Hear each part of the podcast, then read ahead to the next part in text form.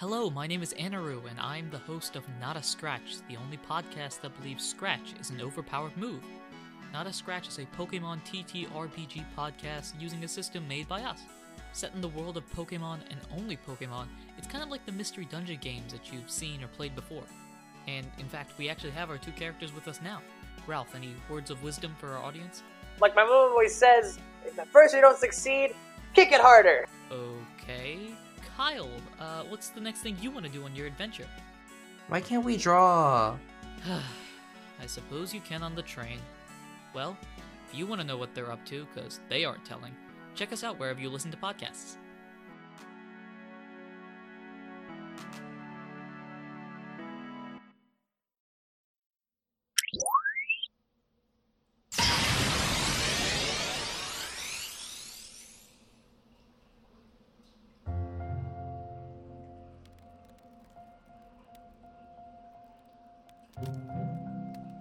Last time on Pokemon Rollout, after the attack from the wild Pokemon, our heroes stayed the night in the Box Canyon, still being cautious in case another attack was coming.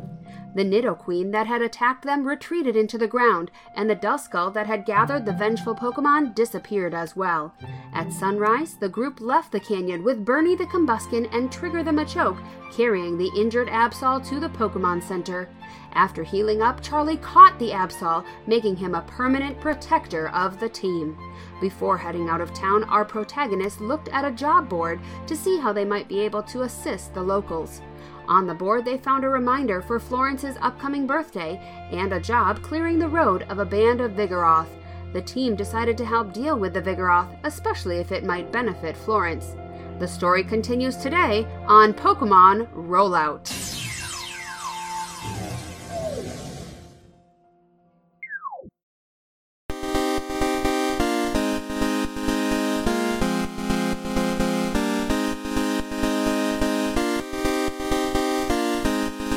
Hello and welcome to the world of Pokemon. My name is Nick, but these guys call me their Game Master. And you're listening to Pokemon Rollout, a real-play Pokemon Tabletop United RPG podcast. What's your name? I'm Paul, and I play Charlie. Let's roll those dice pine. I'm Michael, and I play Professor Rudimentus 789 Sneeze. And I'm Lydia, and I play Liliana Dad Joke Shadow Garden. Ooh, nice. All right, so... Florence. You all are on your way to, you're leaving a small town, you're going to Myrtlewood now to see Idris, who is the one who put up the thing about the Vigoroth that have been bothering people on the road. Should we recap our teams real quick? Because I've had to make decisions since then, and also I have to introduce everyone to the name that I've given my Absol. Mm-hmm. Sounds like a good idea, right, Paul. So, Charlie is bringing along, of course, Bernie his Combusken, Nilly his Kadabra, Katana, the Honyard, Hollow, the, not Trevenant, the Phantom, Giggles the Yarmahaha, because we are eventually coming up on Dragon Fighting Gym, so I figured like a fairy would be good to have for this. Cuddles the Baggin, because I imagine Cuddles would want to go back and see his reader. Sure. And we're bringing the most powerful Pokemon on my team. Maybe not most powerful, but the highest level at least. We are bringing Harry the Absol. Now, as explained to everyone else before, Harry it has like multiple layers of the name. Harry, as in short for Harbinger, because like he comes before like bad things happen, right? But also, that Charlie's not smart enough to think about that. Charlie's like, oh yeah, this big fluffy guy. So he's Harry. My team is Melody, the Wigglytuff, Archie, the Apom Boss, the not Mankey anymore, the Primeape, Gummy, the Wormadam, the Trash Wormadam, Shmoopy, the Shellos, and Fenris, the Gorgome. I have Grunge, the Growlithe, Trigger the Machoke,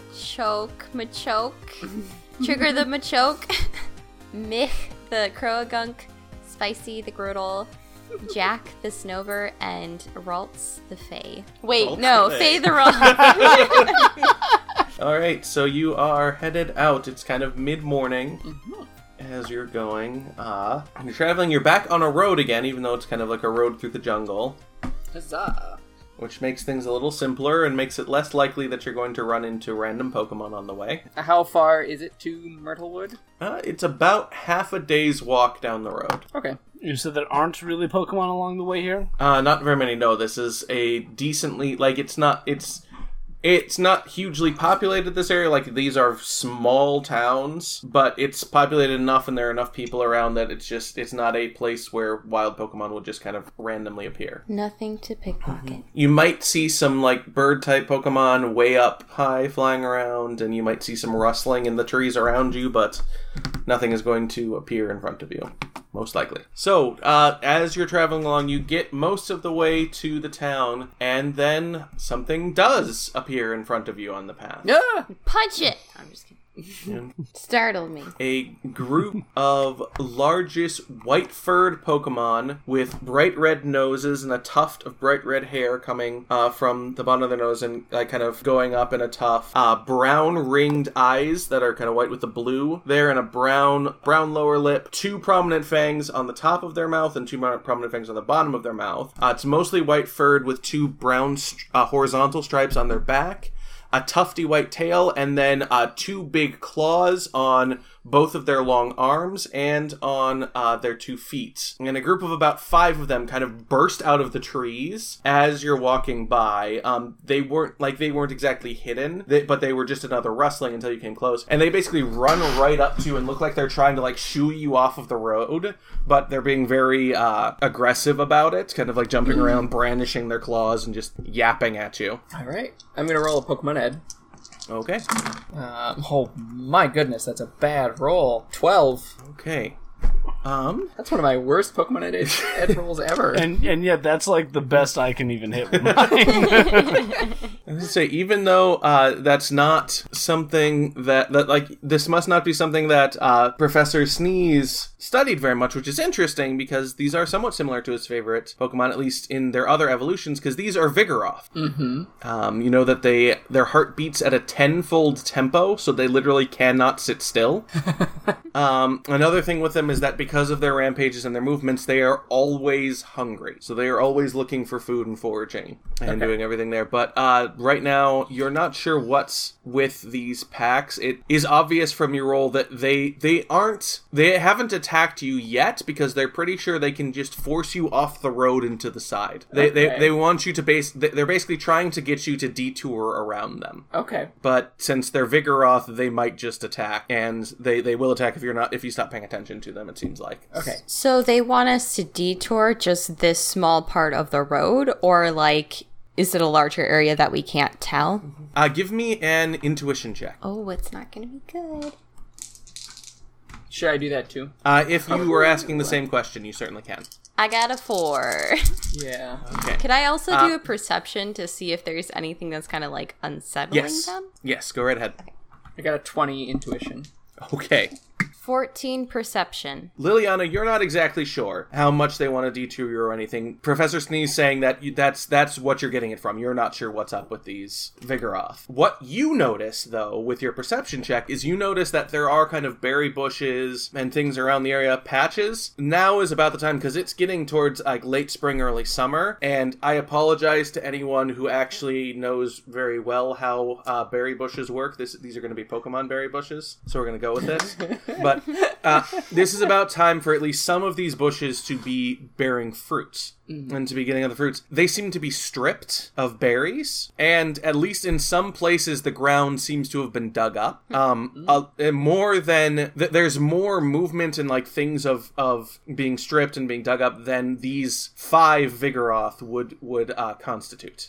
So it seems like there's a bigger thing going on there with that. Professor Sneeze, what you realize is they want you to detour. It's going to be a bigger detour than just missing this patch of road. Mm-hmm. They're gonna it looks like they're guarding kind of a perimeter area that's circular. It probably won't touch the town that you're going to. You're not exactly sure. But from the looks of it, someone or something has convinced these Vigoroth to be quote-unquote border guards. Okay. And so they are guarding a somewhat specific border of okay, no one should go past this point. We don't want anyone to go past this point. They can go around and we'll make sure they go around, but we don't want anyone to go past this point. They want us to detour a good deal more. It seems that they've been and set up as a border guard for this particular area here. They're not going to attack us, I don't think, so long as we don't encroach on the line that they've drawn in the sand, so to speak. So what do you think, everybody? Should we go and try to reach our contact and find more information before coming back? Because this would seem to be the Vigoroth that are the problem on the job board. The thing you will remember is that the Vigoroth that were on the job board was on a road between two different towns. Oh, okay. So, but it was between the town that you're going to and a different town farther down.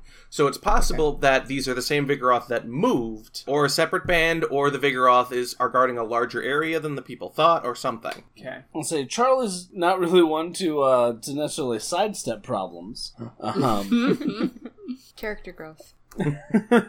So Charlie says in character, I don't know, guys. I don't think it's right that they're blocking us from going on the road here. We should push through. We got places to be. I don't know, this might be their particular habitat, and I don't want to disturb it unnecessarily. You know, maybe the road should be somewhere else. Let's pick up and move the road. Good idea. How very D of you. Very. But no, I mean, Professor Sneeze, you see that, like they're impeding the walking of where people are going here. Like, this is not fair. Like, we have places to go. Other people have places to go. Like, I'm not sure how long it's going to take us, but I want to get to, like, the mission from the job board and go deal with that. Well, look, we've been walking through the woods. We can walk through the woods right over here. And Professor Sneeze jumps into a bush off to the side and, like, pops his head out from a bunch of leaves. Look, it's fine. We can walk over here. I'm going to roll a quick survival check to see how long it would take us if we detoured into the bushes. And that is a 15.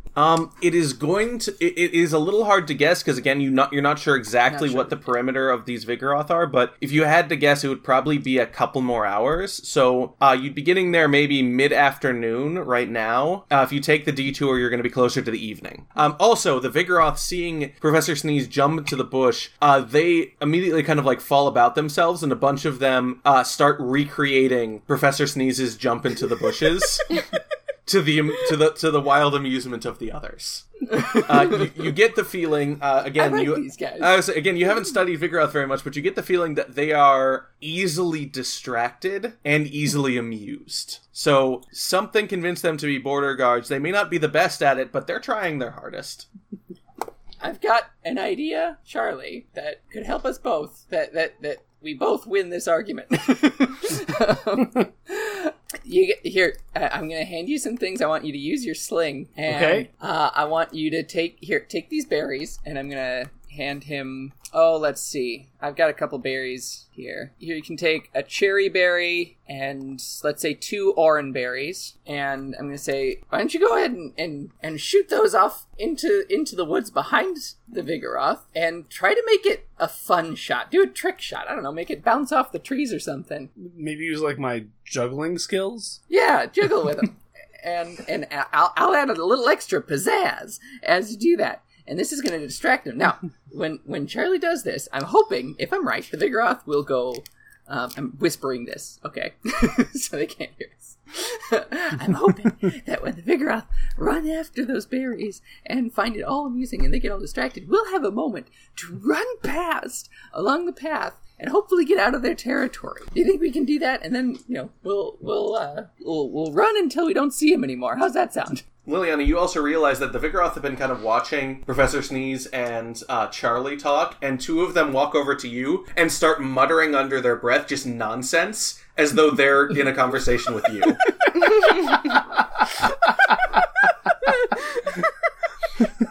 She's just going to nod her head. I like these guys. But, okay, Professor, I like that idea. I got it. Okay. Yeah, hand me those berries, and I'm going to go do this. So Charlie takes the berries, and he incorporates his sling into this, and so he goes off to the, a little bit off the road, be like, hey guys, over here, and he starts juggling the berries, tosses one in the sling, it disappears for a moment, and then it all of a sudden reappears on Charlie's head, and he does a little juggling show for them. Should I do like a... Can I do a charm for this? Yes, nice. Charm would be fine. You realize the moment that food comes out, every Vigoroth immediately zeroes in on Charlie. Plus side, they're all paying attention to him. Minus side, they look more ready to fight. Oh, because now there's food. They haven't made a move yet. They haven't made a move yet, but they're just like, oh, there's food. Charlie, you better shoot it. All right, let me charm them first, okay? Just calm down. Is there time for that? 21 in charm. All right. You've managed to your like actions and your juggling has managed to amaze them enough that they haven't leapt upon you en masse yet. And at the very end, like right at the right moment, when I think I have like the prime viewing time, the like most attention on me, Charlie takes them and he chucks them off to the side of the path. So hopefully all the Vigoroth run and go fight amongst themselves for those berries. As he does this, I'm adding my illusionist powers to make it look like the berries grow in size as they fly through the air. And that I'm juggling more berries.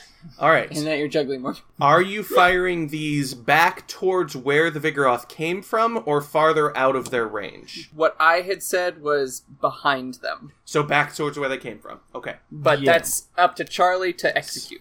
Okay. I almost want to take a 50-50 on it. You can do that. Okay, so you're doing 50-50? Yeah, I'm rolling a D6 on it. Oh, so D6 decide which way they go. Okay. Yeah. Yeah, so D6, evens are back where they came from, odds are away from their camp, right? Is that basically what we're shooting at? Sure. Okay. It's a 3, so I'm throwing them away from their camp. Okay. The opposite of what Professor Sneeze suggested. Okay, so you sent them farther away. The Vigoroth kind of start moving and hesitate. Yes. Two of them check their advance and kind of stop at the edge of where their territory is, even though they look kind of longingly towards the berries. The other three run forward and grab the berries right away. Charlie, I wanted you to throw them the other way. Sorry, I was trying. You know directions aren't my strong suit. I know. So how far away are the Vigoroth that went after the berries? Charlie can, using his slingshot, his throwing range is actually pretty good. So they're about 10 meters away, so they're actually a decent distance. Okay, I'm going to just take a piece of bait out of my pouch. Okay. And throw it the way I wanted Charlie to throw it. I'm going to throw it, and then I'm going to hiss really loud to my companions. Run! Okay, so you threw it like back in that direction? Yes, hoping that the two that stuck around would go after it. Give me a perception check. Oh, goody. I'm not good at that. 5. Okay, so you throw the bait towards it, and the Vigoroth kind of turn to watch it go, but you notice that they don't move towards it. And as it lands, you've been noticing like little bits of like shaking in the area where they are. It's mostly farther away, and it's like kind of you dismissed it as mostly just like things moving around. One of the shaking areas was pretty close to where the bait landed, and Professor Sneeze, you see a teal arm, like a dark blue teal arm, reach out and snatch up the bait and pull it back in. Professor Sneeze, this arm is very familiar to you. Oh, goody. Give me a Pokemon education check. Yep. That's 24. That was the arm of a Munchlax. Got it. Ooh, boy. Professor Sneeze was about to start running, and he sees that, and stops and trips over himself and falls on the ground. He says, wait! Charlie grabs him. No, we gotta go! We gotta run! No, Charlie! No, we're not going anywhere. That was... Okay. Hold on. I'm gonna use my that Pokemon education roll in place of charm here, and I'm going to execute a perfect Munchlax call. Munchlax, Munchlax, hello, Munch. There's more shaking, and Professor Sneeze, you actually do, and all of you now, especially if you're looking where Professor Sneeze is looking, you actually see the kind of round, teal, and tan or peach-colored face of a Munchlax, like, peek out and, like, looking around like, what was that? Professor Sneeze, you also notice that there are several more rustlings, as though several different things reacted to that. Oh. But you see the face where that came from, and then a white arm with claws just like lands on the Munchlax's shoulder of the face that came out and just kind of pulls it back into the bushes. It doesn't seem like it's being like yanked back, but it's kind of like, okay. Also, all of the Vigoroth that are around you, they froze the moment that the arm came out, and it's very, very rare to see a Vigoroth go still. Mm-hmm. And then they all turn to look at you. Charlie, you're the fastest. Alright, let's chuck a Pokeball, not a to catch, but a, let's chuck a Bernie's Pokeball in his sling. Where's my sheet? Actually, nope, sorry. You are not the fastest. There is a Vigoroth that is faster than you. Oh, I guess, yeah, we shouldn't be too surprised by that. Only one, though, so you're almost the fastest. All right. That Vigoroth, it looks at Professor Sneeze, because Professor Sneeze is the one who reacted the most. Hi! And leaps forward with a slash, just clawing down, which hits. So that did 34 normal physical damage. Ouch! Just clawed down. And all of them are kind of moving in that direction. Now you're up, Charlie. Sorry about that. All right. I was going to send out Bernie, but I think we're going to go a slightly different route on this here. Yeah, let's do this. So I'm going to throw to try and hit. There are two that we're dealing with right now, is that correct? There are technically five that you're dealing with because all of them reacted, but two of them are close enough this round. Okay. Yeah, so we're going to do, I'm going to hit the one that attacked Professor Sneeze. Okay. I'm going to attempt to at least. Let's roll for accuracy first. That is a 9. A 9. What are you? You're chugging a Pokeball? Yeah. That just barely hits. Yes. Okay. Cool. Let's see how much damage we're doing. Combat is what we need. So I need to throw a D8. But 3 plus 26, 29 physical damage. Okay, that did 14 physical damage, which is not enough to give it an injury, but it still gets bonked on the head and kind of reacts backwards. Hollow comes out. Okay. And we're gonna do... And Hollow acts immediately because it's the first round. Yep. Let's get right to it. Let's go and lay down a Confuse Ray, and we're actually gonna do it on... Not the one that's attacking Professor Sneeze, because they've already done their turn, but we're going to do it on the other one that's closer. Yeah, the one that's being by. Okay. Yep. It's a 12. So the second one, the one that has yet to move, is confused. It's confused, yes. So it was hyping itself up, and then multicolored lights exploded in front of it, and it is now flailing around and digging at the ground, because it is not sure what's going on. That means it is the Vigoroth that are away from you. They all take their turns to just rush at you. And they are fast enough. They're not fast enough to get you, to catch you, or to attack you on this turn, but they are fast enough that they can rush right up to you. Right. So they are all back into the fight. But it's until next turn that they get to attack, and now it's Liliana's turn. She's gonna jump into some nearby shrubbery to hide in plain sight. Okay. That's it that I can do, right? I can't release any Pokemon? I will say that's a move, so you can throw out a Pokemon as an action. Probably want to throw out the Pokemon, then hide in plain sight, because if you hide first, you throwing out the Pokemon will reveal you. Yeah. I'm hiding! Go Pokemon! I'll throw out Trigger. Trigger comes popping out of his Pokeball and immediately begins flexing. Because he's a Machoke. What else is he going to do? Alright, and then roll your stealth. 21. Okay. You seem to be well hidden. None of the Vigoroth seem to be looking at you. Yeah. Alright, and that is your turn, so now it is Professor Sneeze's turn. Alright, Professor Sneeze is going to be like, I was hoping to avoid this! And I'm going to say, well, I think you're best suited for this situation. Come on out, boss! Send out boss to Mankey. Not Mankey, he's a Primeape. Oh my gosh. And I'm going to use... Since it's a blast, I'm going to use Swift on the Vigoroth that are all charging toward us. Yes, you can hit, and since they charge basically in a group, you can hit all three of them. Yeah, that's what I'm going to go for. So it's crit, 33 normal special damage. Oh, wait. Can I? Let's make it 43. I'm going to trade in my digestion buff. Okay. With my dry wafer, so it's 43. So to one of them, that did 32.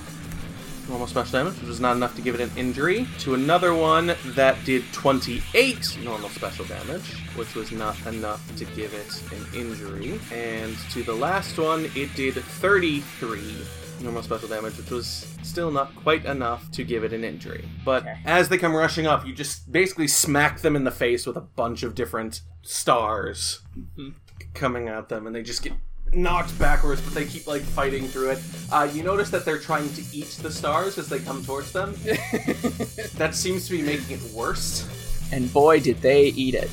Yeah, they did. All right, since Boss now has a speed of 17, he would go right away. Make a command check.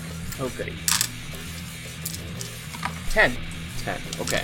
Boss looks over the Pokemon that you're fighting, walks up to the only one that's uninjured, the confused one, and uses a karate chop. Okay. 14 to hit. 14. Okay, roll damage.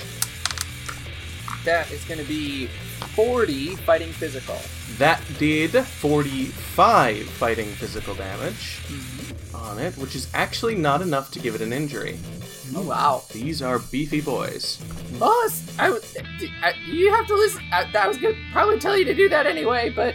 It kind of, that Vigoroth kind of reels back and then gets back up on his feet, even though it's a little woozy from the confusion. You can see this going, and Boss, like, looks at it and is like, "We've got to coordinate, Boss." Seems somewhat surprised, but is becoming a little more interested. You notice one of Boss's ears flick back towards you, and then it just flicks back forward again. We're working together! Alright, and now it's that Vigoroth's turn, so first let's see if it can actually do something in its confused state. I want to make sure that I'm rolling the right dice for that, so... Unimportant. Just barely does the wrong thing for its turn, so goes forward, picks between the three bosses that it can see in front of it, and punches itself in the head. Typeless struggle attack, I believe is what it does. Yeah, that's the one Charlie's going to try to catch.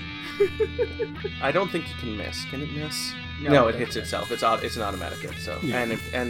Though it's resisted one step, so it shouldn't hurt itself too much. But I would say missing is. I would say resisted. It's typeless. But it's when you hit it, it's resisted one step. The confusion attack is resisted one step as part of it. Oh, as part of the resolution, according to the rules. So okay, got it. And you subtract that. So it did 4 damage to itself. And that allows it to just scrape by without taking an injury. Wow. Man, this guy's beefy. So, it punches itself in the head and kind of, like, reels back and gets up. And it's really trying to get into drunken boxing. But, 1, it's a Vigoroth, and 2, it's a normal type, so it really can't get to it. It just, it's not quite drunken boxing, it's just drunk. Just drunken. Mm-hmm. But that means that since Hollow already went this turn, it is Trigger's turn. Trigger is going to use a karate chop of his own on... We'll say the one that Boss was going after. Maybe there's a little bit of competition here. Okay, I got an 18. That crits. Woo. Okay. Oh, is that a karate chop? Karate chop, right? Yep, that crits. Nice. So double the damage dice, so 4d6. 15. Okay, and then for the... with his attack roll and the double damage dice, so add 42 to that. Cool. So, wait, 15 plus 42? Yep. Okay, so 57. So 57 normal physical damage. Fighting physical, thank you. I misspoke. Times the 1.5, and it's rounded up. So that Vigoroth took 71 fighting physical damage, which is enough to give it 4 injuries out the gate and knock it completely out cold. Sorry. So Trigger walks over and it looks like a karate chop, but basically he raises up his fist and just tent stake pounds this Vigoroth into the ground. Which one was this? The Vigoroth that was confused and Boss attacked. Yeah, I'm sorry. Sorry. Also, all of you see Boss's eyes go red. No. Trigger just flexes with this, like, cocky smirk. Yep, Trigger just flexes. No. See, Boss, we're supposed to be a team here. We're back around to the top of the round. It turns out one of the ones that ran over is just as fast as the one that attacked Charlie earlier. So 2 Vigoroth go. before Charlie does. I missed it earlier, and I apologize again. But so, the first Vigoroth, seeing the problem that they're having, those two Vigoroth glance at each other, and then they both use Slash, moving side to side to hit both Boss and Trigger, each. Because of how Pass works. The first one hits Trigger and Boss, so he hits both of them. And the second one hits Boss and crits Trigger. Oh, no! Oh. Payback. So should have been the other way. Yeah, just from the way they started and the way it rolled. So the first one, it deals, and I'm just going to roll once for them both. So it deals 37 normal physical damage to both Boss and Trigger. They should resist that, though, right? Do fighting types resist normal? No. Maybe not. No. Yep. Yeah, so, but huh. That, so do that first. 37 fighting physical damage. Got that. Okay. And then the second one deals 36 fighting physical damage to Boss. And 52 fighting, or normal physical damage to Trigger. Whew. What damage did Trigger take? Ooh, he's still up. All right. Yep, both of them get slashed back and forth and are still standing, though both of them got hit pretty hard. And that brings us to Charlie's turn. Charlie gonna try to deal with this the only way he really knows. Actually, he knows a couple ways, but, let me think here. I want to just start chucking some Pokeballs and see what happens. 3 of them have been damaged. Yeah.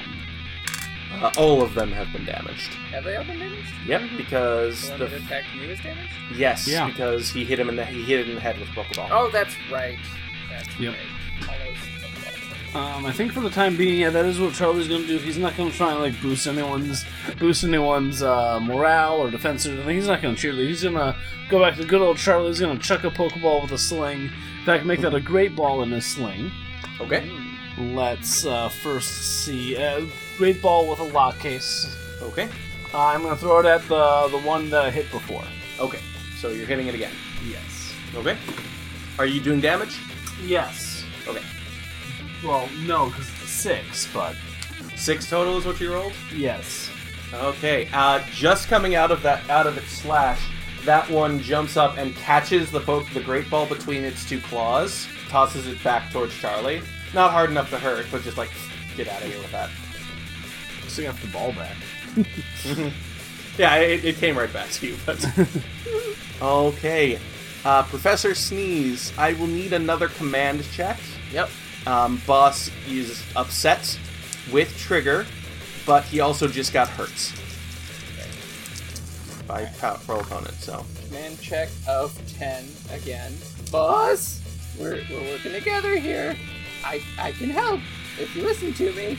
Boss looks at you, looks at Trigger, notes that Trigger is doing much worse than him from the 2 slashes, and dismisses him, turning towards the Vigoroth that did more damage to him, which is the Vigoroth that Charlie just threw a Great Ball at. They're pretty close, but that one's he uses Assurance on that Vigoroth. Okay, so Nat 20.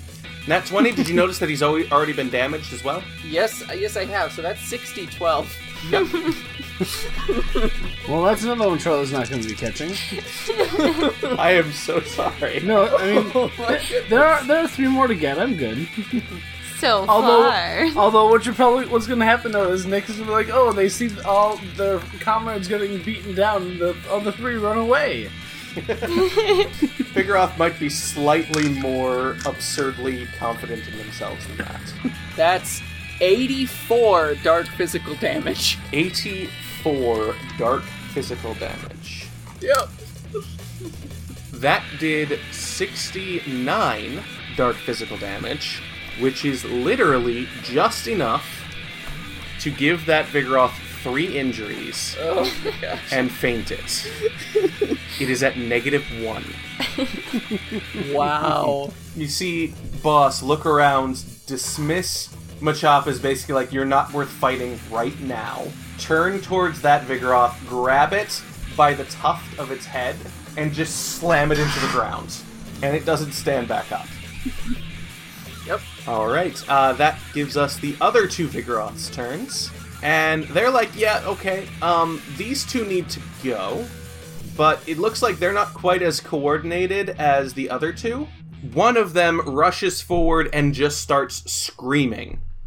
Between Boss and Trigger, he uses Uproar. you can, he's the lead singer, as you can see. Of the band. Yep, so he uses Uproar. He hits Trigger and crits Boss. He crits Boss? Yes. Wow. Oh, wow. In the last 3 d20 rolls, I've rolled 20 twice. Jeez, and I rolled 20 in my last d20 roll. Holy cow. Stop wasting the d20s. They can go to so much better things. I mean, I'd rather he waste d20s on these enemies than, like, others. If Boss survives this, his attack stat is 46. So, Trigger is at, Trigger takes, I cannot do math at the moment. It takes 21 normal special damage. I don't know what just happened there, but my brain just decided to die for a few seconds. Trigger takes 21 normal special damage. Ooh, he's still up. You can do it, buddy. Boss takes 35 normal special damage.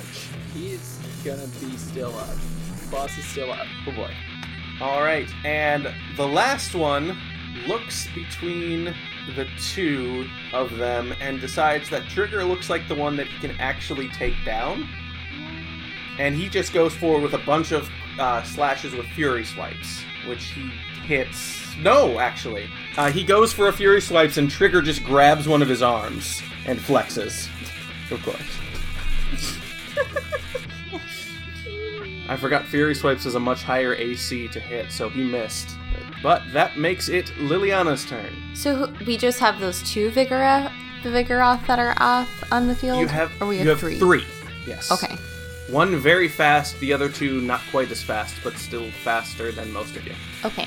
Liliana is going to jump out of the bushes and do Rock Smash on the one that Trigger is holding. Okay. I got 14 for accuracy.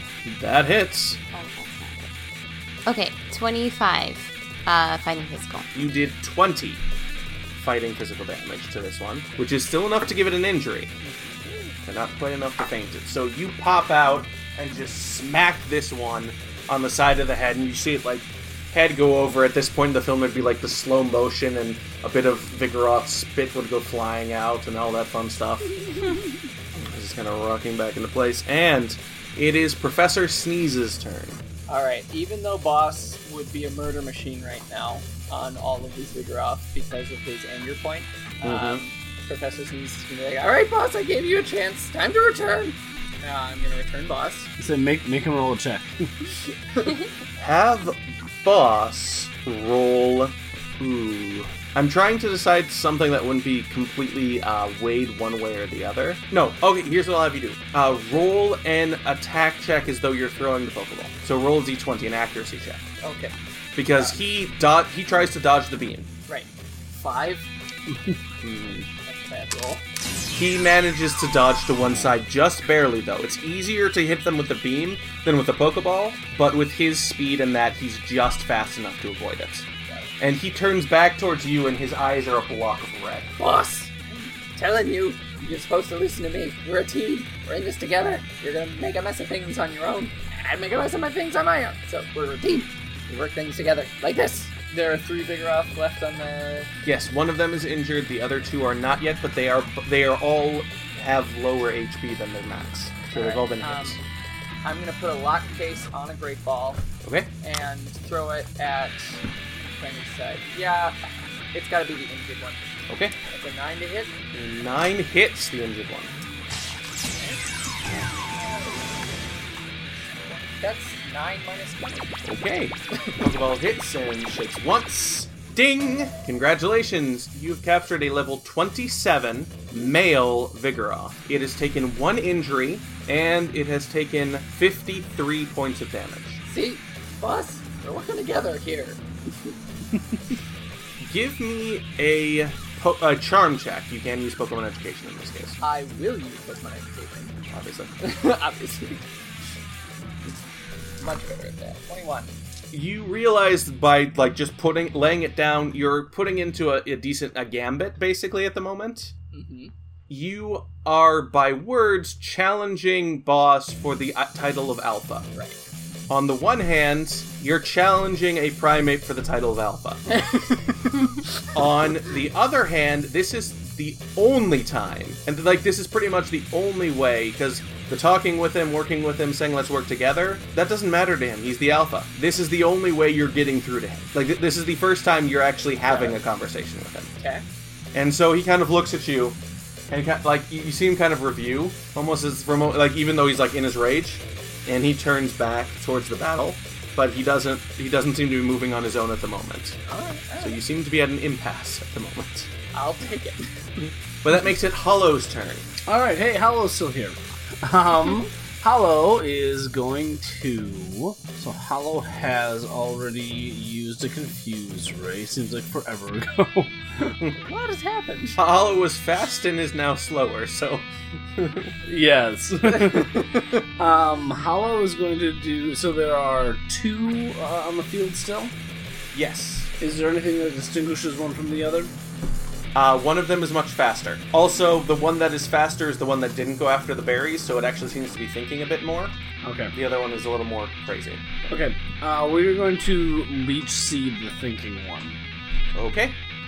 So 13. That definitely hits. Great. So that one is leeched.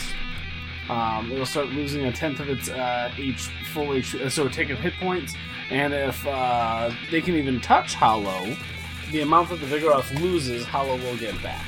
Hollow turns and starts spitting out a stream of seeds which fall all over this Vigoroth, and the Vigoroth kind of looks and is like brushing its fur as this going on, and then little bitty weeds and stuff pop out of its fur, and it starts kind of like tearing at them, but it can't really get at them very well, and they just keep popping back up. It is Trigger's turn. Charlie, which one are you going after right now? The one with all the plants on it, I suppose. Okay, I'm not gonna go for that one then. Okay. Thank you. You're welcome. So you're pointing to Karate Chop the other one. Yep. So I got a 13 on that. So not a crit this time. Can I get a command check from you? Oh no. I got 15. Trigger kind of looks like he wants to fight the other one, because that's the one that did more damage to him, but he listens to you. Yeah, that's right. Turn your head back around, mister. We're a better team, right? Boss's ear flicks back towards Liliana. I don't care. Okay, I got 38 fighting physical. That did 35 fighting physical damage to this Vigoroth, which is enough to give it an injury, but not enough to faint it. Trigger walks up and just slams the flat of his hand, or the knife edge of his hand, into the rib side of this Vigoroth and kind of jerks aside and holding its ribs a little bit, but it's still standing up, still ready to fight. Alright, we are back up to the top of the rounds. And, as Paul so astutely observed earlier, the faster Vigoroth, the one that's thinking a bit more, looks over the battlefield, realizes that it's covered with plants, and decides it's kind of done with this. And so it turns and starts to run off, and it runs back towards the territory. It can move if it double moves, it can move 14 meters in an action. Wow. Can I reach it? The one thing I'll say is it is leaving Boss's field, so Boss can make an attack of opportunity. Yeah, attack of opportunity. You make a struggle attack against the triggering foes and interrupts. Yeah. Boss, catch it! No, he'd snap and hit it, yeah, so... Okay, that's a 4 to hit. Okay. This is a fast and limber Vigoroth, so it ducks to one side and out of the way. Yeah, the AC of the struggle attack is 4 anyway. I will say that as it runs, it runs out, but as it goes, it's at the end of its turn that the leech seed triggers, right? At the beginning of the turn. The kind of greenish stuff loops out and flashes towards Hollow, who doesn't really...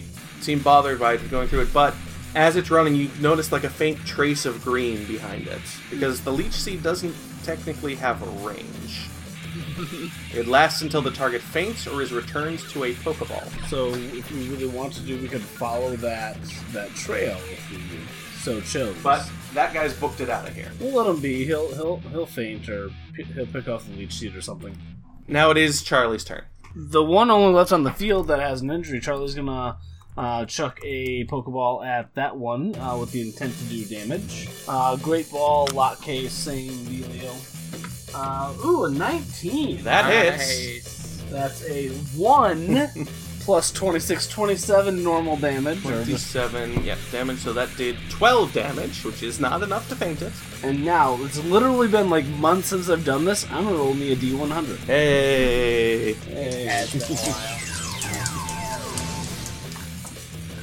83 minus 20, 63. 63. I need to look up the capture rules to make absolutely certain I'm doing this right. Capturing Pokemon. Okay. 15. Okay, the Pokeball hits and shakes once, shakes twice, shakes a third time. Ding! Ah, booyah! Congratulations! You have captured a level 27 male Vigoroth. Yeah. It is at 1 injury and has taken 75 points of damage. Also, calculating its capture rate was 74 or below. Injury, yeah, okay. If it hadn't had the injury, it would have been 69 or below. Wow. Without that last hit, actually, sorry, if the injury would have still been there, but without that last hit, that last hit wasn't enough, but almost without that last hit.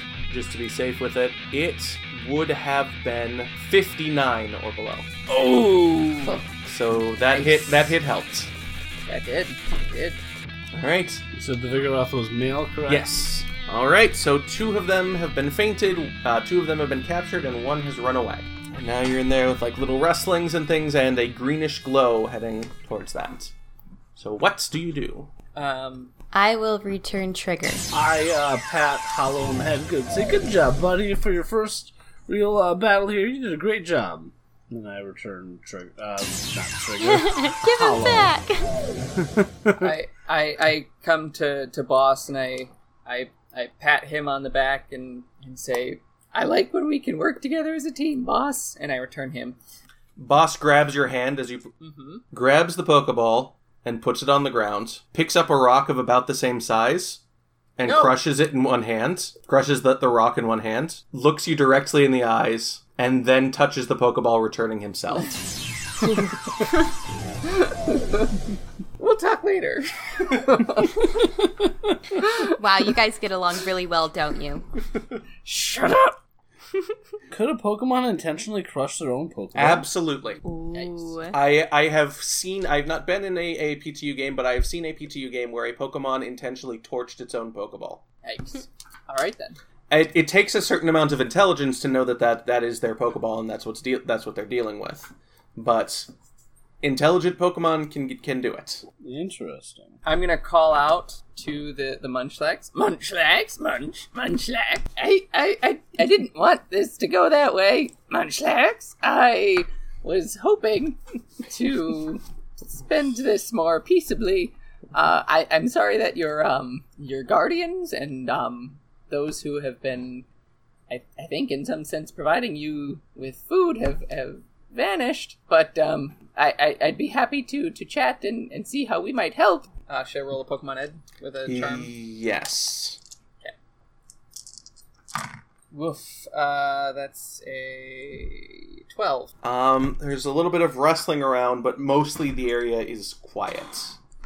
From what you can get from that Pokemon education you're going through there, again, you're starting to feel a weakness in never studying the slack-off line somehow. In that you're kind of still gathering from what you're getting at, but it doesn't seem like an adversarial relationship at all. It doesn't seem like the Munchlax are being held prisoner by the Vigoroth or anything, but there is the feeling that the Vigoroth are stronger and therefore kind of in charge of the Munchlax. Also, since those guys are the border guards, there's a good chance that they were both more organized and possibly more powerful than the average Vigoroth in this area. Okay. Maybe not the most powerful, but they're the powerful ones who are kind of grouped up together to guard this area.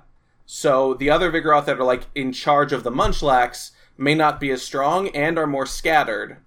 So they probably don't want to deal with you guys. So they're just staying away. That means that you could probably walk through this area if you really wanted to, and walk to the center of wherever they are if you wanted to, without necessarily facing any enemies. Okay. But that is up to you guys.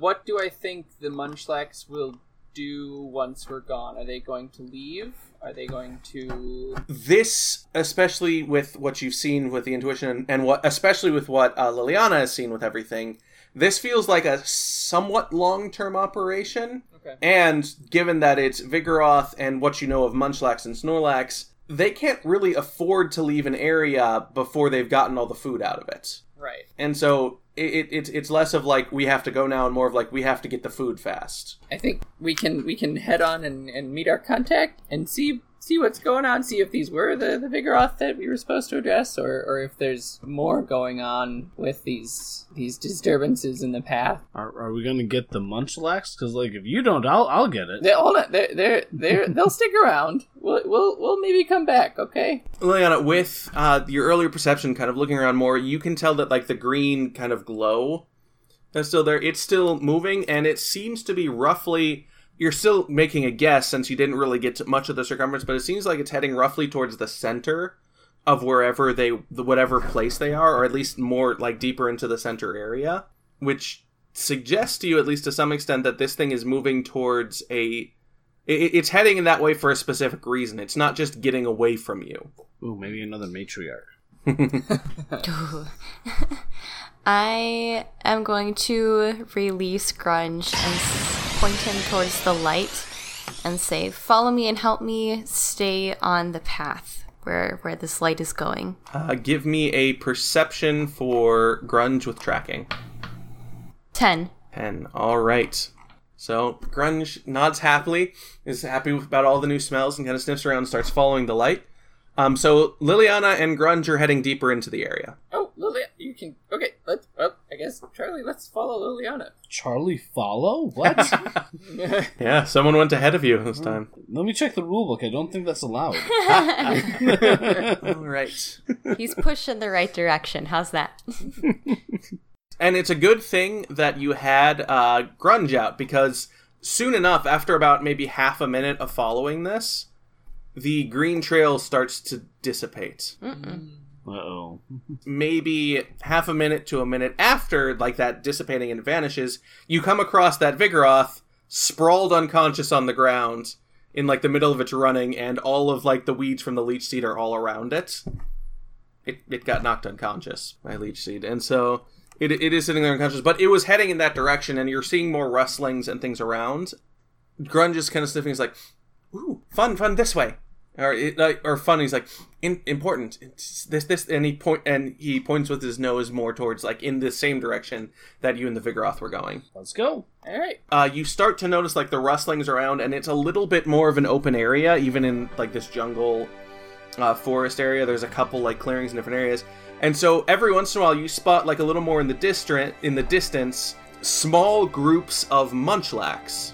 Well, Professor Sneeze notes his Munchlax kind of wandering around, and they're foraging, like, they're looking for berries in different areas. Like, you find in areas more nearby, like a couple more bushes with still berries in them, and usually those have Munchlax kind of like taking them, eating a couple, putting a couple in their fur and teeth. And there's always, like, for every 2 or 3 Munchlax, there's always, like, a Vigoroth nearby. The Munchlax, as they notice you, they all kind of grin and wave at you, and are just kind of happy-go-lucky. But the moment the Vigoroth notice you, they start to shepherd the Munchlax away. Just like, no, stay away from those guys. Charlie waves also. In fact, Charlie waves a Pokeball. Oh, dear. You get a gesture from the Vigoroth that is good that they only have 2 fingers. But otherwise, they just keep going. So as you keep going, you end up getting to a small, like, this is still kind of a mountainous area, even with all of the trees and things, so you're still going up and down hills, and eventually you end up in a valley that opens up, and it's the heat of the day has started coming down. You're still, like, mid-afternoon, and this is nicely shaded, pleasantly cool. There's, like, a little pool in the middle.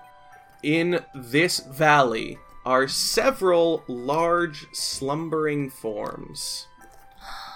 Charlie looks as lit. Some of them are obviously recognizable by Professor Sneeze. I do not need to...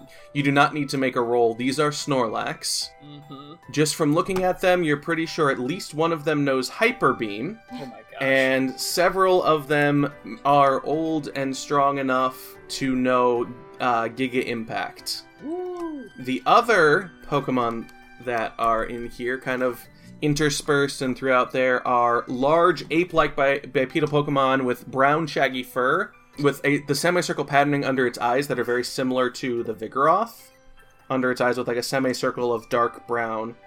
Their face, chest, hands, and feet are lighter in color. It has thick jutting brows and a large pink pig-like nose, and around its neck is a white collar of fur that extends over the top of its head before ending in a small tuft. Yeah, large five-fingered hands and two-toed feet, and they seem to be sleeping in this area as well. I say, anyone who also listens to Critical Ditto will probably know this one as well. Mm-hmm. This area of the Slackoth line you actually know pretty well because of their similarities to some extent to Snorlax. These are slacking. These are also mean guys. They probably know punishment. Some of them may know Hammer Arm. These are old, powerful Pokemon that are using their later generations to get them food while they sleep. It looks like you've got a child labor situation going on here. On the one hand, on the other hand, these guys are powerful Pokemon that probably protect their guys, and... I know, I'm being facetious. It seems like this is a napping area for these things. As you look around, can I get a perception or a survival check? Either one from whoever. I'm assuming I should probably roll something for Grunge as well since he's out. Ah, sure. I'm going to roll perception, and then also, could I roll intuition? Because Charlie sees these, and all he sees are empty Pokedex pages. I got an 11 for survival. 16 in perception. Okay. Grunge got 6 in perception, and I still need to roll for Liliana. Charlie's rolling his own intuition. Yeah. Which is a 10. Okay. 13 perception for Liliana. Charlie and Liliana, both of you notice that there's, like, everything's kind of shaped nicely. You're, like, not necessarily naturally. Like, there's, like the Snorlax and Slacking are sitting in, like, little depressions and areas. The pond has kind of been crudely roped off, or crudely, like, shaped off in different areas.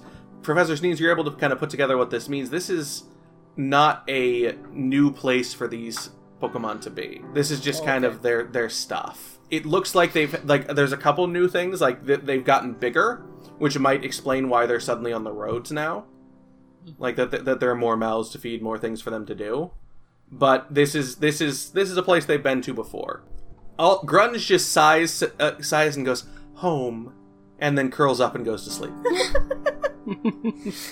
Oh, honey. Charlie, they're within 2 hours' walk of a human settlement. They're also very old and have not been captured yet. So it's about time.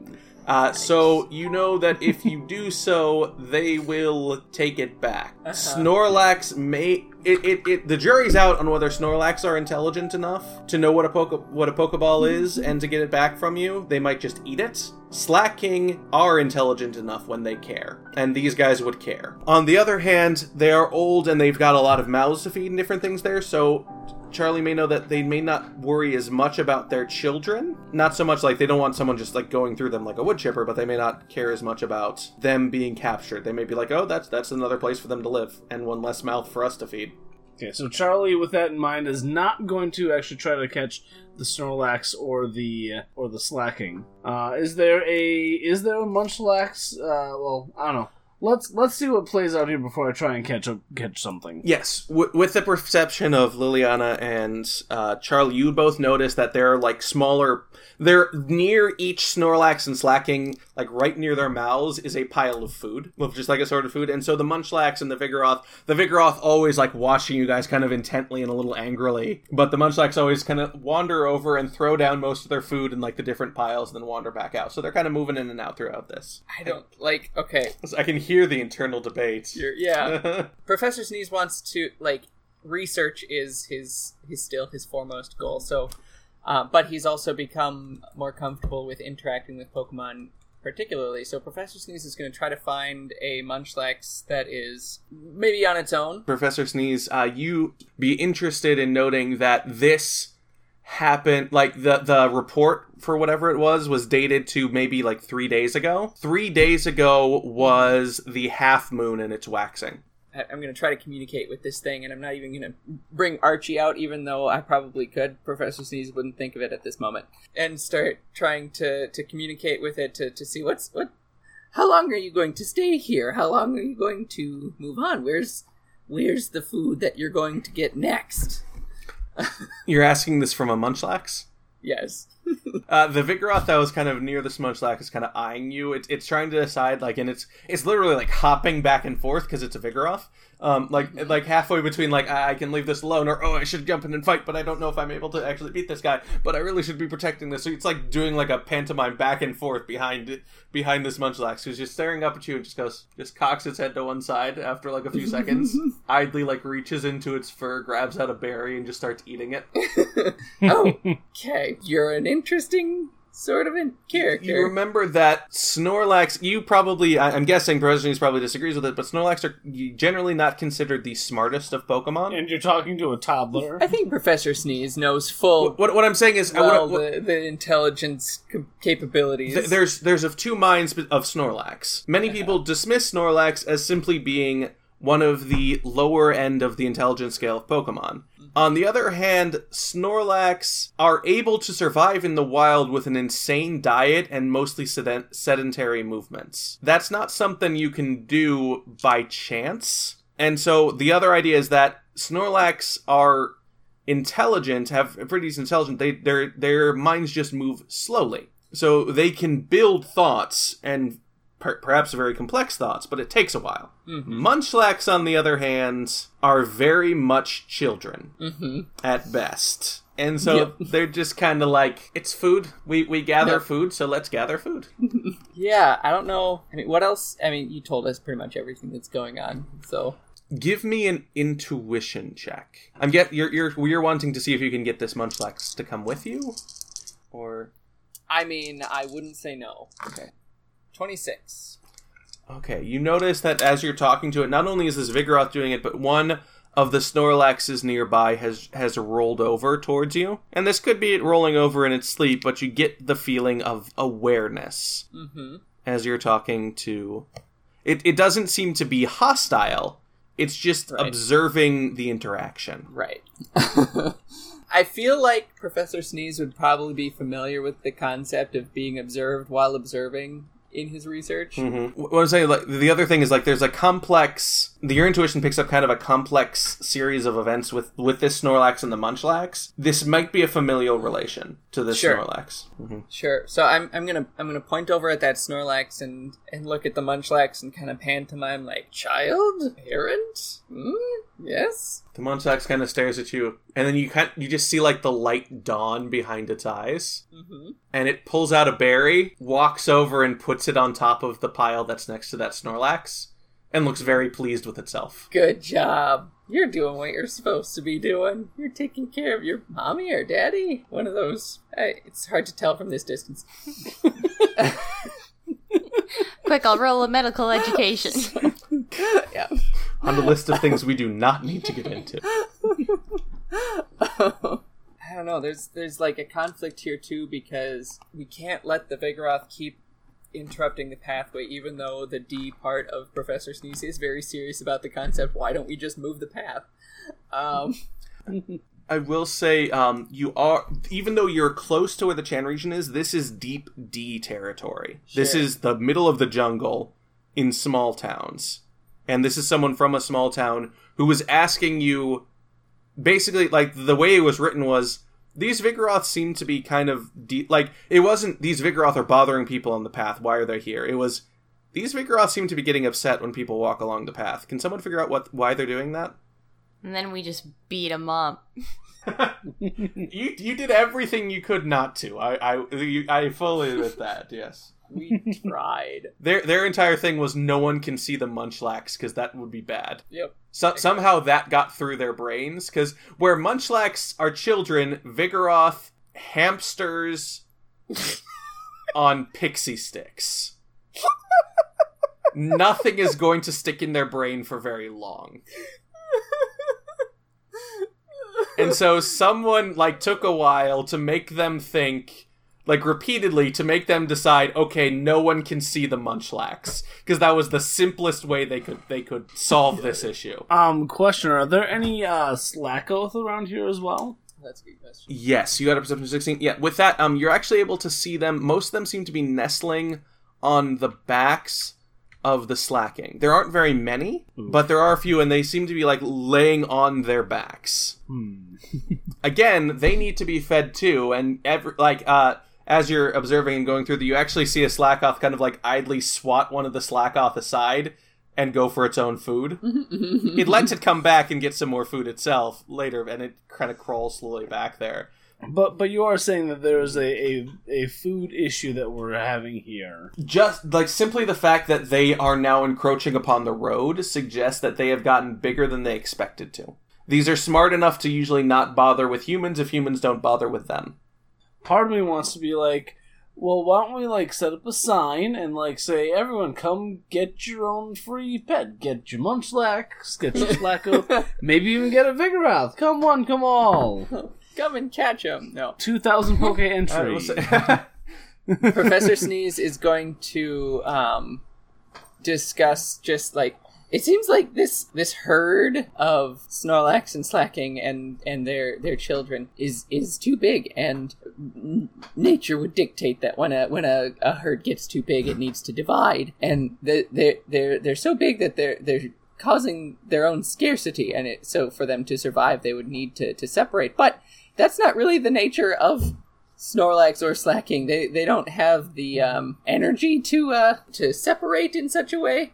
Now, Snorlax are known to migrate and follow various patterns, but if they come back to this place again, and if they stick around with these Slacking, they'll starve themselves to death if they don't fall to infighting. That's the case as I can understand it. So we should encourage them to split up and share the land and find new land. That is certainly an option. Turf war. Got it. I'm on it. Turf war. Turf war. No, we want to avoid a turf war. in Liliana terms, perfect. Yes. Maybe at this point it would dawn on Professor Sneeze to call Archie out. So, Archie, come on out! And have Archie come with me over to the Snorlax that is sleeping there. I'm going to stand at a respectful distance. I know it's sleeping, but I know it that many Snorlax can also communicate even while asleep. And I'm going to say essentially that same thing, but using Archie as a go-between. Okay, so yeah, there's some back and forth between the Snorlax kind of rumbling out snores and Archie responding back. Speaking with not elder, not full elder, but may be able to suggest more depending on magnitude. Magnitude's what I want. Some suggestions have had stragglers, outliers captured by a few trainers, others around this area before, used to thin the herd. In other cases, in this case, had a large amount of children, large group in this last year, more than expected, suggested more formal arrangements between towns, not in so many terms, but more of an idea of allowing a few to come in, if need be, and take from the young, not too young, of course, and not too old either. Complicated hierarchy. Suggestion there, splitting herd also possible, but ancestral homeland? More difficult to find different areas, how to split term. That would need conversation and debate between elders to find that out. Might also cause split between Slacking Snorlax. A more unique situation, tenuous. If split happened, would more likely be along those lines. Understood. I have an idea. There's a town nearby, and we're headed to that town anyway. We could set up an arrangement with that town, perhaps. If we could take maybe one of your Munchlax or more with us and discuss with the town, we could demonstrate the plan and how we could live in a more balanced and symbiotic way in respect to your homeland. Oh yeah, forgot. She said take snacks with you. Appreciate that. Thank you. Rough translation, not necessarily snacks, but all Munchlax are called snacks or lunchbox or... You're such a snack, Munchlax. Generally called snacks when give more food than eat. On the other hand, if called the other thing, they're mostly called mouth or stomach. So, snacks. I'm going to turn to the Munchlax that I'd been talking to before and point to it and say, snacks? It kind of... It looks at you a little strangely and says, snacks and Snorlax. It reacts the same as just about everything. Okay. After a bit, like, you've been talking to it for a while, so it's like in the middle of eating a berry, and it pauses, walks over to you, and tries to hand you the half-finished berry. Oh, no thank you. You can finish that. It shrugs and goes back to eating it, then. If it's all right with your parent, do you want to come along with us? It keeps looking at you, and kind of, like, its head to the side. You hear, like, a rumble from behind you, and a Snorlax arm reaches over your shoulder, and just, like, pats Snacks on the head, and then... reaches a little farther and just pushes him towards you. Okay. I'm going to hold out a Pokeball to Snacks and say, yes? Snack had been eating a raspberry, so it sees the red color and just reaches for the Pokeball. I'm going to boop it on the head. Congratulations, you captured a level 23 Munchlax. Roll a D8 for gender. Gotcha. D8. 6. It is male. And its name is Snacks. Perfect. It has a 1 out of 8 chance of being female, so... Oh, gotcha. I mean, I need that. Mm-hmm. Can I try to do the same thing with a Munchlax as well and roll, like, a charm on it? Yes. Just from looking at what Professor Sneeze did, you'd probably have a better chance of rolling a charm on the parent. Yeah, that's what I'm going to do. So I will find a parent and just be like, do you have, like, Archie, come here. Come talk to this parent for me. Like, just ask them if they have a little one they don't mind letting me take care of for a while. I'll roll the charm. Not fantastic. Numbers 12, 17. All right. In charm. The other Snorlax is kind of snoring, and Archie kind of turns to you and shrugs and is like, not sure if this one is fully asleep. As you're kind of sitting there pondering, something somewhat heavy and soft hits you in the back of the head, and your vision goes dark as something just wraps its arms around your eyes. Gah! Do I get knocked down, or is it just around... You hear, you know, it's still just around you. Okay. And you kind of stumble a little bit, and you hear something get, like, a slight yip as, you feel Katana shift, and there's a slight yip, and then the thing lets go and falls. And behind you is a slack-off, and you see a slacking, like, a little farther away from you that's, like, it has its arm up, and it just, like, puts it back down, like it just tossed something. Charlie gives it a thumbs up, and then Charlie will just kind of drop the Pokeball on the Slackoth. The Slackoth looks up at you, and it's just, like, reaching its claws back up, like, pick me up, as the Pokeball hits it. Congratulations, you caught a level 20 Slackoth. 20 Slackoth, awesome. Booyah! I think you will have to roll a D8 for gender as well. Okay. No, roll a D6 or D4. We'll say odds are male, evens are female. We'll do a D6. Yep. It is an even, so that one is... Female. Female, awesome. I think I wrote over my Pokebot template with my Vigoroth. Whoops. All right, I will manage that later. All right. It's not too bad. All right, does Lydia want to, I don't know, swipe a Munchlax from out of the crowd? No. No? All right.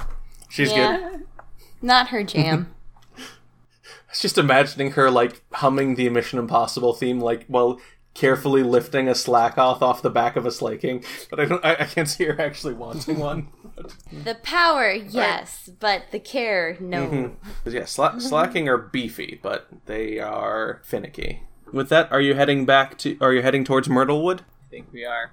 So this is Snacks the Lax Munchlax. Snacks the Lax Munchlax. Oh boy. Then you head in, and it takes you maybe an hour or two to get into town. So you are getting there towards evening. You accomplished some things. Yeah, you had a little more going on with that. So as you're making it into town, asking around gets you sent towards Idris pretty easily. This town is in more of like a clearing area. It's actually near a small pond. And so it's interesting with it because with the normal D architecture, it looks like there's a series of small hills with a somewhat circular pond in the center. And most of the hills are houses. The Shire. Pretty much. It's very Shire-like, except there are trees. More trees. Anyways. But yeah, Idris, you sent him and he's like, oh, are you... You must be trainers, then. Are you coming about our little issue with some Vigoroth nearby? Yes. About that, we already encountered them on the way from the other direction. We were wounded. Please compensate us for our injuries. We did just get a new center in the area. I tell you, it took some talking to them to get them to adopt the proper style of this area. I mean, we can't just have... big building appearing in the middle of nowhere. That wouldn't do at all. So it took a while. I mean, I'm sure you passed it on the way here. Yes, quite so. But we will probably need money as well, since this area seems very dangerous, and we want to make sure that we're well equipped, since we had to use stuff in the forest. We've had a few Pokemon here and there, but nothing seemed too terrible. The most thing is that it's a little difficult to do more farming in areas around here. Like, we can do a little bit, but mostly we get by with foraging and trading, of course. Well, some of that might need to be adapted.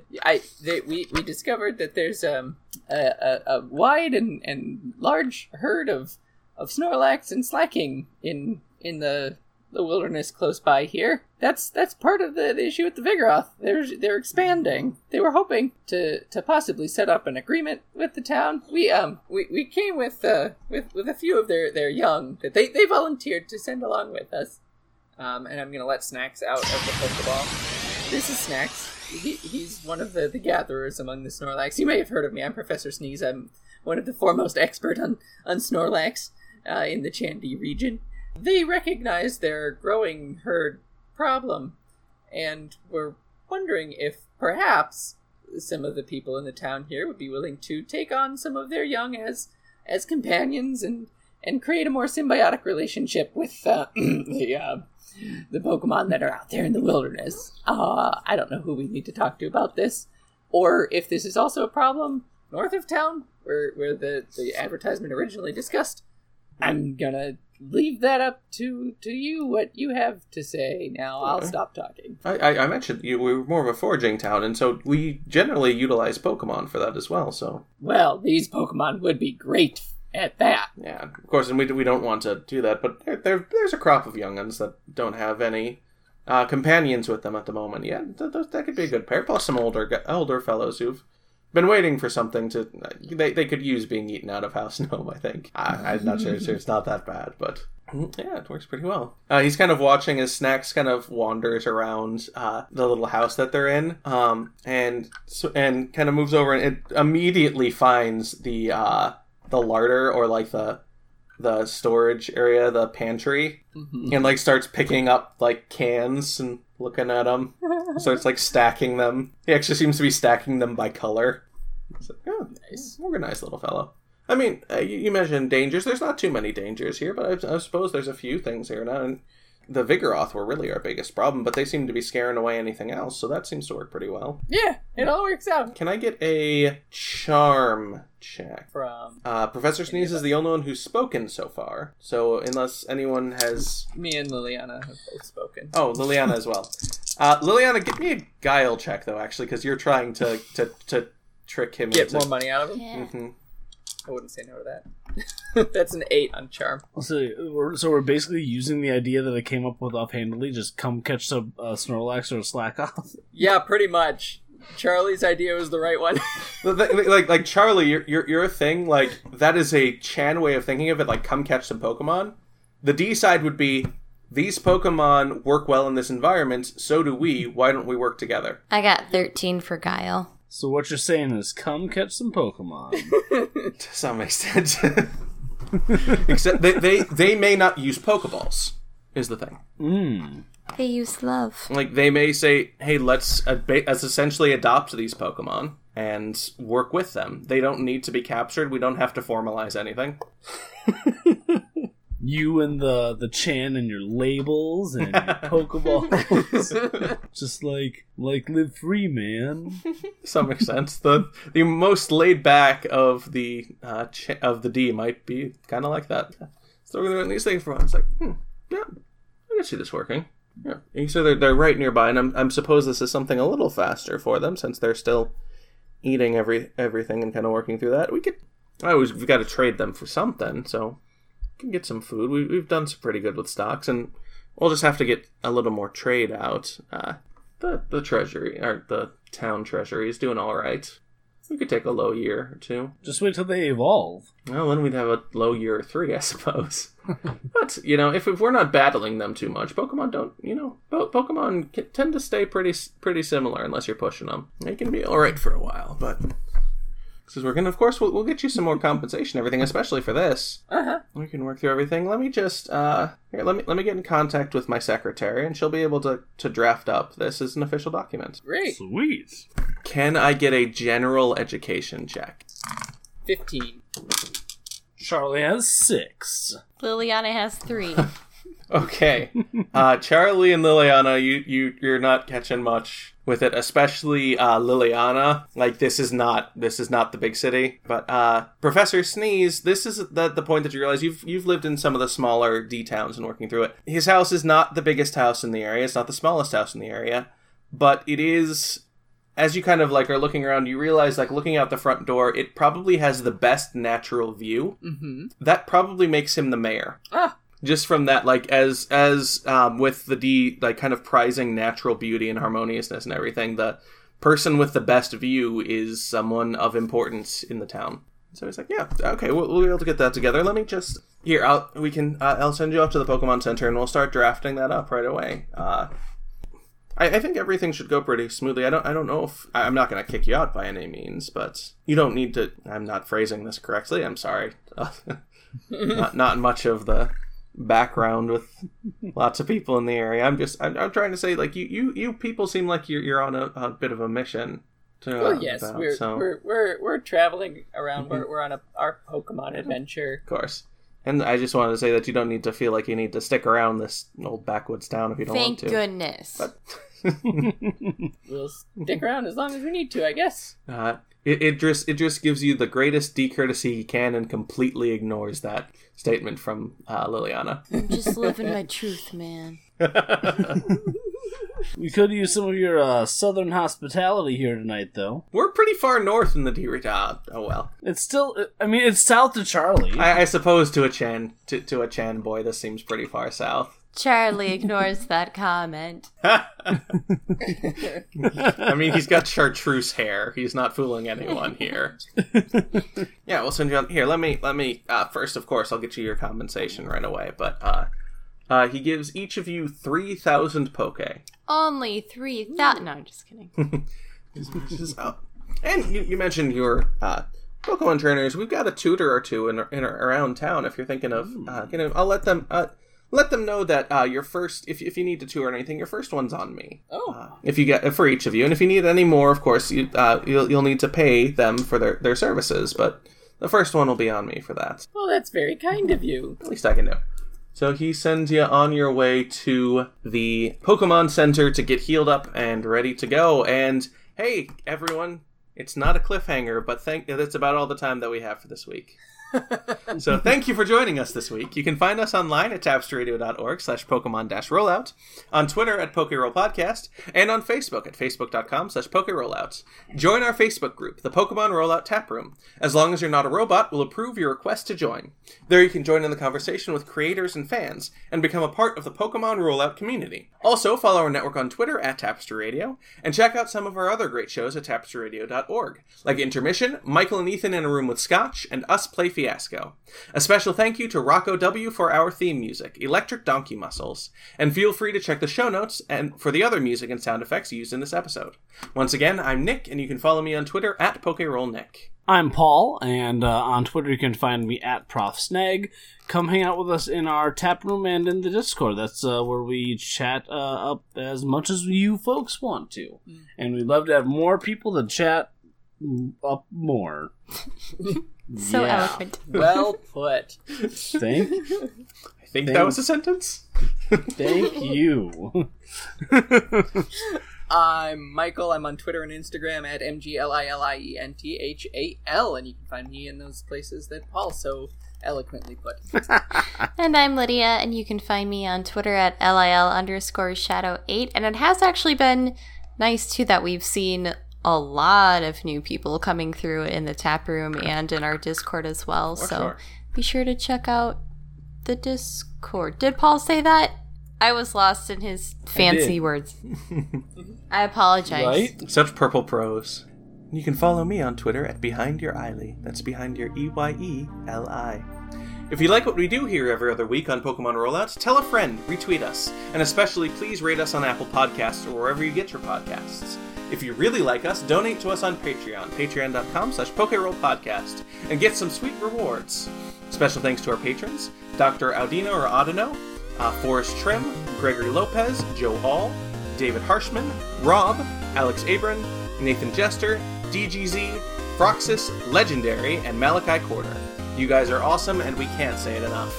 We really appreciate all that you, the gentle listeners, do for us. Thanks for listening, and we'll catch ya later.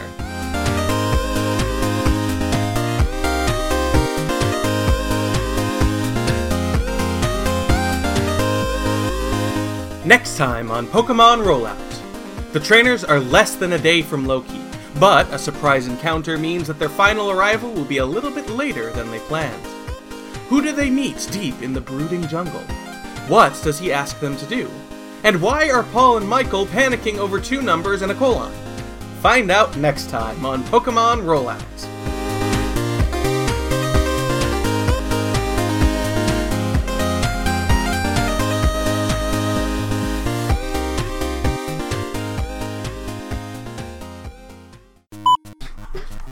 Has nothing to do with anything.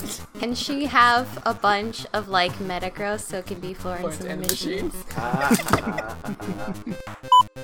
Call him Oot. The Absol Oot. Boo. Okay, so this is off topic, and maybe I'm the only one who gets this reference, but how much SpongeBob have you guys seen? Not very much. Not much. Oh, forget it. I had a really good joke. I usually make puns off of the Frozen songs, and they get really tired of those. So I find any rhyme I can, and it's yep, we're going with this. What is Elsa's favorite Pokemon? She's really into the unknown.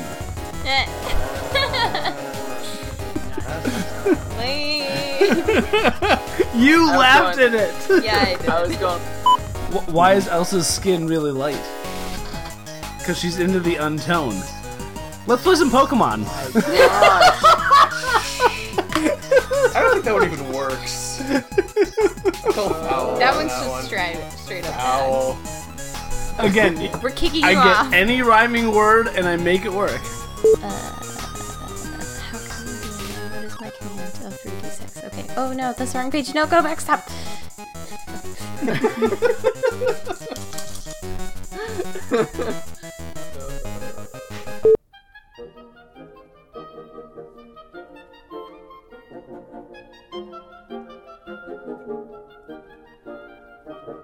Obscurantism and obfuscation. Orally observed, gentle listener,